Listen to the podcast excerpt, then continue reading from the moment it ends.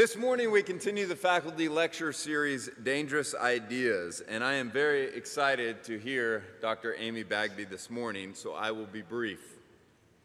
Here are a few things you may know. Amy, uh, Dr. Bagby serves in our education department and has been serving there since 2009. She's a graduate of Covenant College, of UTC, with a PhD from Mercer University. And while we can't talk about it right now, her, her research is interesting, and you can even ask her how it's taken her to Finland, which is pretty cool. She's not only taught Covenant College students, but also seventh graders in Dade County, first graders in inner city Chattanooga, etc. She has great experience. Here are a couple of things that you need to know, but probably don't. Number one, she was part of a clown ministry in her youth. Number two, she was a horse wrangler at summer camp. And number three, and these all come directly from her husband. Number three, she still lives with her parents.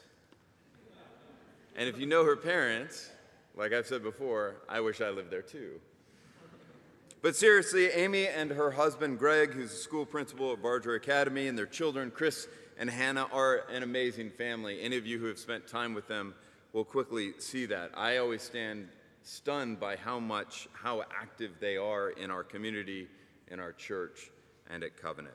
They live with integrity, grace, and faithfulness. We have much to learn from Dr. Bagby. Please join me in welcoming her. Thank you.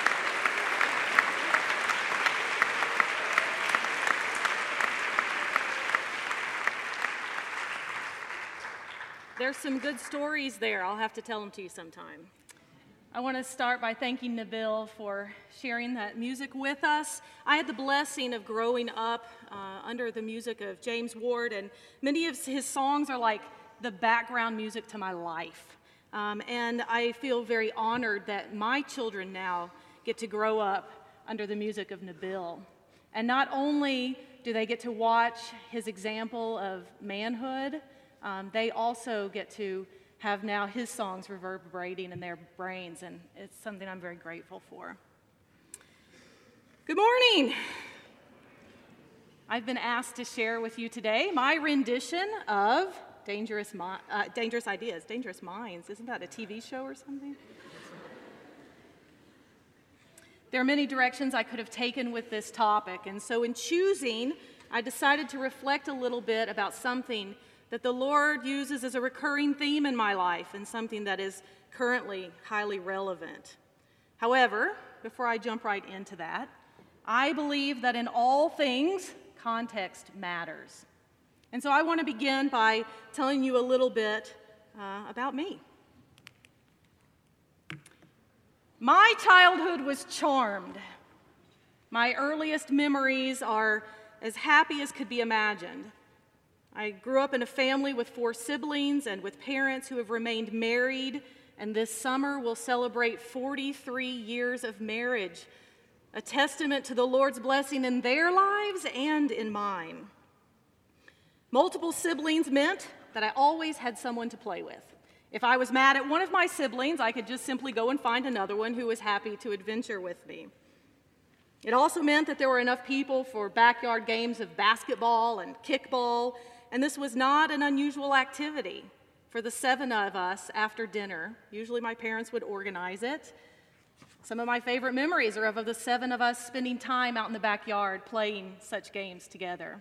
You have to remember, this was at a time before we each had our own personal devices to which we gave hours a day. And there were three television stations, so there were very limited choices. And so we spent hours outside imagining, adventuring, creating, exploring was an absolutely fabulous way to grow up. Of course, as is evidenced by these pictures, I did suffer from the family afro. In these pictures, my brother has not yet acquired this particular look. However, in puberty, puberty, they too would soon discover the joys. What a perfectly terrible time to all of a sudden be left with two hairstyle choices either the afro or the buzz cut. One of my brothers did attempt to grow his hair out, and he amounted to this mound of curls upon the top of his head, and so we oh so lovingly nicknamed him Broccoli Head. of course, this was also a nickname that I could have easily been called at multiple times in my life. Uh, and despite the hardships of these terrible hairstyles that would put us in the running for awkward family photos, my family was very stable. We didn't have much extra, but we were happy. And this loving family provided a foundation from which I was launched into the world. I had every opportunity to be successful. I did grow up in the United States, and so that automatically gives you some evidence of the way in which I was influenced by culture. Here in the land of opportunity, where we hear things like, you can be anything you want to be, even the President of the United States. And though to the second grade me, that wasn't quite the same reality as it is for second grade girls in our in schools across America today, I was still fed with this constant diet that anything was possible, that I was only limited by my own lack of motivation or personal drive, that with the correct level of commitment and willingness to hard work, I had every opportunity made available to me. I ought to claim what is rightfully mine. And this felt right. I mean, after all, the Lord had gifted me, and as his child, he had invested heavily in me. What reason did I have to think that he did not wish for me to be happy, healthy, sexually satisfied, and successful in everything that I did? In addition, the marketing philosophers that are the media fed me a steady diet of images, convincing me that I was in a position of power. I had choices in life. Of course, they hoped that those choices would include Coca Cola. And Burger King wanted me to know that I could have it my way. I didn't have to settle for the prescribed. I could make additions and subtractions and substitutions. After all, I was the consumer. I had the right to make demands. McDonald's had their own take on this same basic theme that what you want is what you get. And while you're at it, since you're working so hard, you deserve a break. Why not?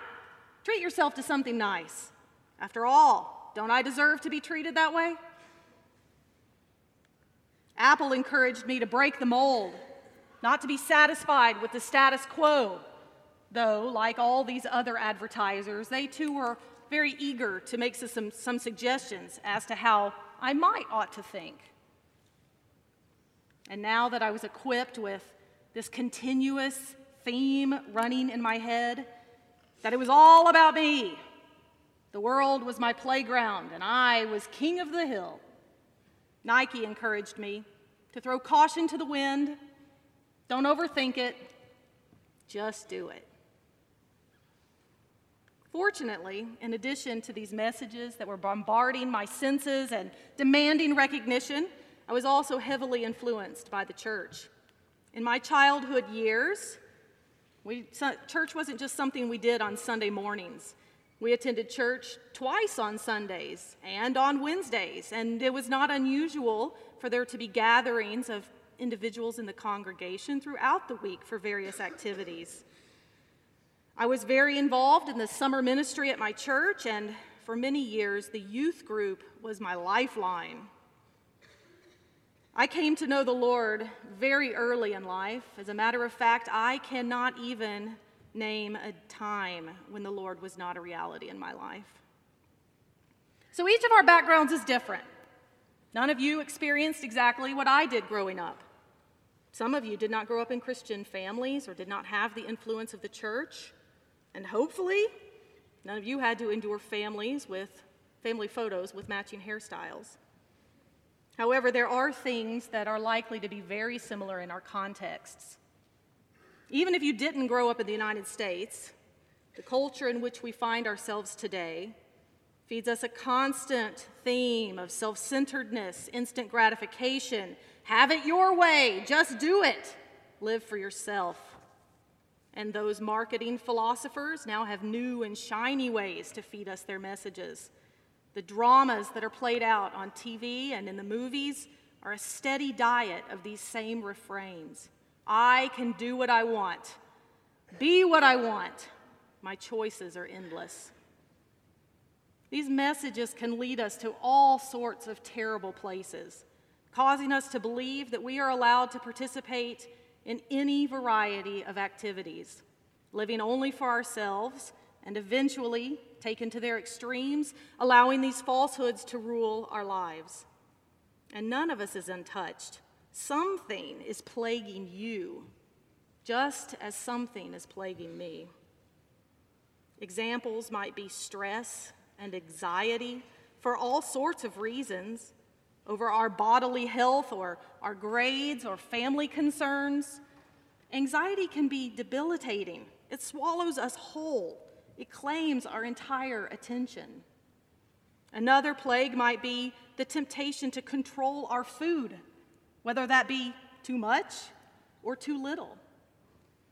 Or perhaps the anxiety is one of sexual perversion, ranging from premarital sex, cohabitation, pornography, sex trafficking, the list goes on, to any number of activities that we rationalize as being our right to engage in. Here I want to introduce you to my dangerous idea. I am not my own. See, 1 Corinthians 6:19 tells us that you are not your own. You were bought at a price. And there are additional places in John, Romans, 2 Corinthians, Galatians, where similar language is used, this language of belonging to God. Now, I'll admit that my response to this statement, I am not my own, is not singular and my heart does not readily respond positively. Perhaps it's because of this word bought, the implication of a transfer of money, bought with a price, and the sense of bondage it conjures, reminder of the slavery of the past or the sex trafficking trade of today. We tend to respond strongly due to our cultural connection with slavery The sense of ownership. We want to resist it. Indeed, the metaphor is marred by the fall. It's been mucked up, and it invokes in our minds this damaged and weak model of what it means to belong to the Lord. And yet, at the same time, this is a very serious and heavy concept. We ought to be forced to stop and consider what does it mean if I am not my own? In addition to being this, my response to being told I am not my own is to shake my fist at God. This is partly because of my sin nature and partly because of the culture in which we find ourselves, particularly as a female, influenced by the, in, the uh, feminism of today that tells me that I have the ability to not only equal my male counterparts, but in many ways to surpass them because not only am I gifted with intelligence, but also with empathy. This combination of my sin nature and these cultural influences well up in me a response of, What do you mean? I'm not my own. I have a brain. I have a will. I could do what I want, become what I want. Don't put a limit on me. But here I must interrupt my own thought process. But Jesus. You see, I firmly believe that our Heavenly Father is good and right in all that He does. And out of love and gratitude for the God of creation, who knows better than we do, I must agree with who He says He is and who He says I am. It all starts with my eyes on Jesus.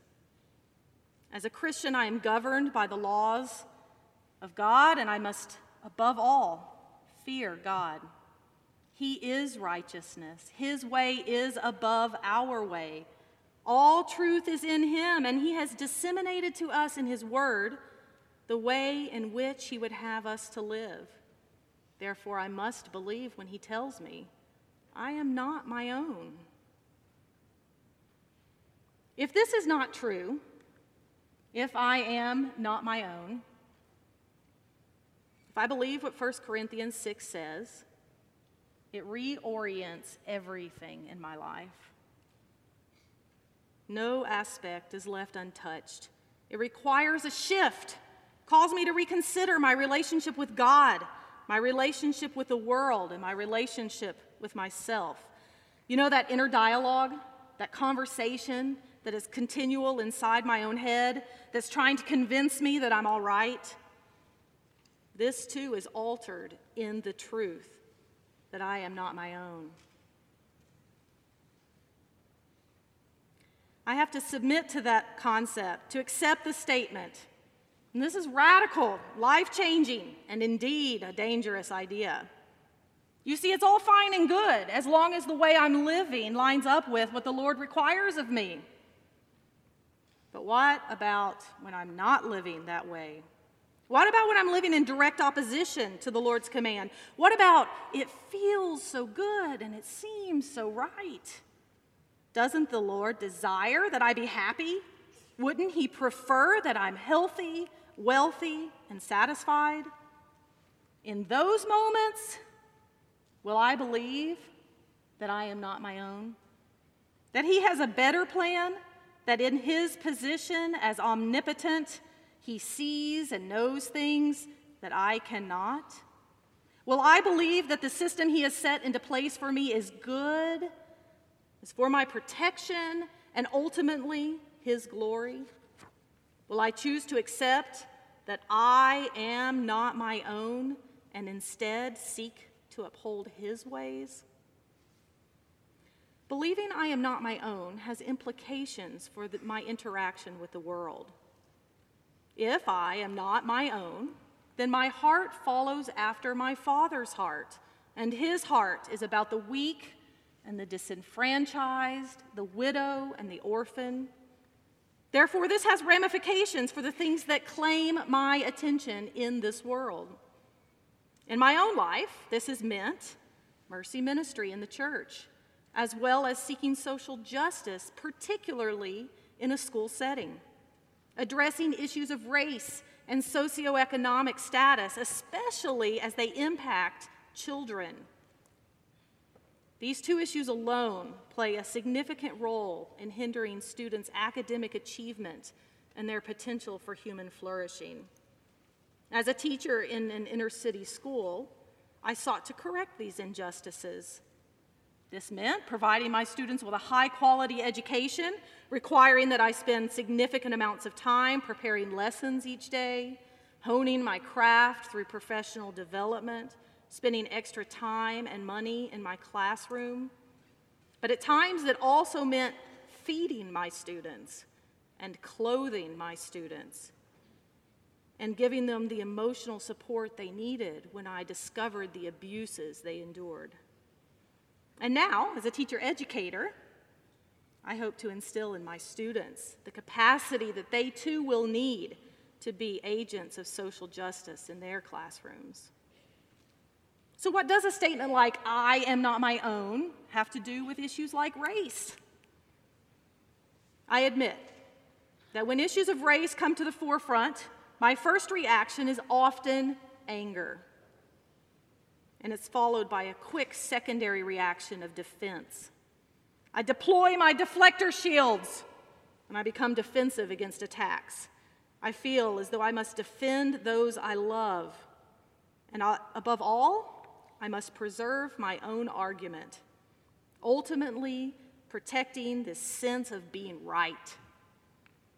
But if I am not my own, changes the argument changes my response. I'm still called to engage with difficult topic, topics, but I know the end of the story. I know my Savior is victorious. And so, in this momentary battle, I can instead of being protective of self, drop those shields and instead stand in the gap as a champion for the underdog and the marginalized? What about when all's going well? When my bank account is full, my body is healthy and trim, and let's say I just received some fabulous award. In that moment, will I choose to believe that I am not my own? Will I resist that old nagging temptation to believe that it's all about me? I would love to think that in times when things are going well, that it is all due to my own abilities, my innate intelligence. It's because I worked harder and had more drive than my peers. However, when things in my life are going my way, just as when they are not, I am still not my own. I must allow this truth to alter the way I think about myself, to take my pride in check and remind myself that God is the source of my strength, that it is through Him that I draw the very breath in my lungs, and it is Him that sustains the beating of my heart, and surely it is Him who works in me to accomplish these things. I would love to be able to tell you that now that I've been enlightened by this truth that I am not my own, that I wake up every morning perfectly willing and able to live as though I belong to the Lord. And even though my Father looks at me and what he sees is his perfect Son, that is not the full reality of my situation. Because the old sin nature is still present and it frequently creeps in. Perhaps the best example of my inability to live as though I am not my own is with my own family. I know you were hoping for some exciting, edgy, wild example. But where I find it the hardest to live as though I am not my own is in the mundane, in the daily living, uh, in the daily laying down of my own life. I have been given a fabulous family. The Lord has blessed me with a super cute husband, two gorgeous children, and I adore them. There is nothing on this earth more precious to me. My very being is devoted to them. I'm grieved to the core when I consider the pain that this world has brought and will continue to bring into their lives. Yet I do a pitiful job of loving them well. See, I wake up every morning full of myself and the thoughts of my own comfort how I can find happiness. What will today bring that will satisfy me? This old idol, this idol of self, causes my family to feel to me like a bother and a burden, an interruption to my own desires. They require that I reschedule my time, that I forfeit my pleasures, that I accommodate their schedule that I think about their happiness and success. I must set aside what I want in order to consider their needs. This causes that idol of selfhood to rise up within me and cry, What about me? What about what I want? What about my plans? I know this sounds pretty sick, that I would resist caring for my own family the one thing in the world that I hold truly more important than anything else, the one thing that I can say without a shadow of a doubt I would lay down my own life for. Yet this is the way of the sinful nature with its deception and lies. The devil whispers in my ear and he tries his best to convince me that I am what is most important, that I should rank first, that I ought to be happy. But if I am not my own, then my pet idol, which in this case is myself, must be set aside. For I have been called to be a wife and a mother, and these honorable roles require that I, I lay down my life for the needs of my family. And as this title, the title of this chapel alludes, these are dangerous ideas. So I wonder is it safe? Is it safe to give up so much control? To allow the Lord so much power over my life? As the author of the song, James Ward says, I can't explain how belonging to you can make me truly free.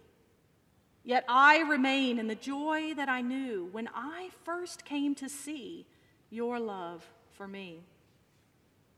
I can attest to that freedom. Can you recall the joy that you knew when you first came to know the Lord? Can you remember those moments in your story when you rested in the arms of your Father and let go of the anxieties of this world? My earthly Father is an excellent representation of my fa- Heavenly Father. And so I can very easily picture myself crawling up in the lap of my Heavenly Father and allowing Him to wrap His arms around me, to hold me against His chest with the knowledge that He is writing my story and I can trust Him. I am not my own, but I belong to a Father whose love ran so deep that He purchased me with the blood of His own Son. When the devil begins to whisper in my ear and the lies of our culture become overwhelming, I have a habit of rehearsing to myself the attributes and promises of God. He is my salvation. I have been marked by Him, saved by grace, raised with Christ, seated with Him. He is my rock, my hiding place, a shelter from the storm, deliverer, sustainer. He hears me when I call. In Him I am made alive. He is King forever. And one refrain that becomes frequent in my time of distress I am not my own. And in rehearsing this phrase to myself, I'm reminded that He died to make me His. And this is a dangerous place to find myself because it requires that I reorient my life. It requires a complete reversal of who the world tells me I ought to be. It means a constant battle against my own selfish desires. Unfortunately, the truth that I am not my own is not neat and pretty. I cannot give you the precise answers to your particular scenarios. In his song, James Ward also admits that there are still questions running in my mind, still answers I can't find. And though these anxieties may come and go, there's one truth that I can know I am not my own, I belong to you. We've not been given all the answers. We will continue to struggle, but in the end, we find that it is safe. As a matter of fact, it's the safest place we can be. It is here that we find peace, resting in the Father's arms and knowing that we are His. Do you believe it? Have you allowed it to reorient your life? Can you stake your claim along with me that I am not my own? In the good and in the bad, when I succeed and when I fail, I am not my own. I am bought with a price. Will you pray with me?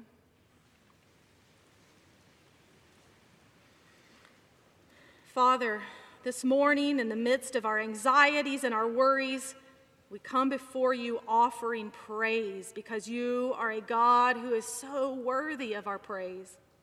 You have claimed us, you have paid the ultimate price, and you have made us yours. Thank you for not leaving us on our own, but instead sending your Son. Thank you for the continual reminder in my own life that I am not my own. Help us all to live in light of this truth. Go before us this day in the knowledge that we are yours. Amen.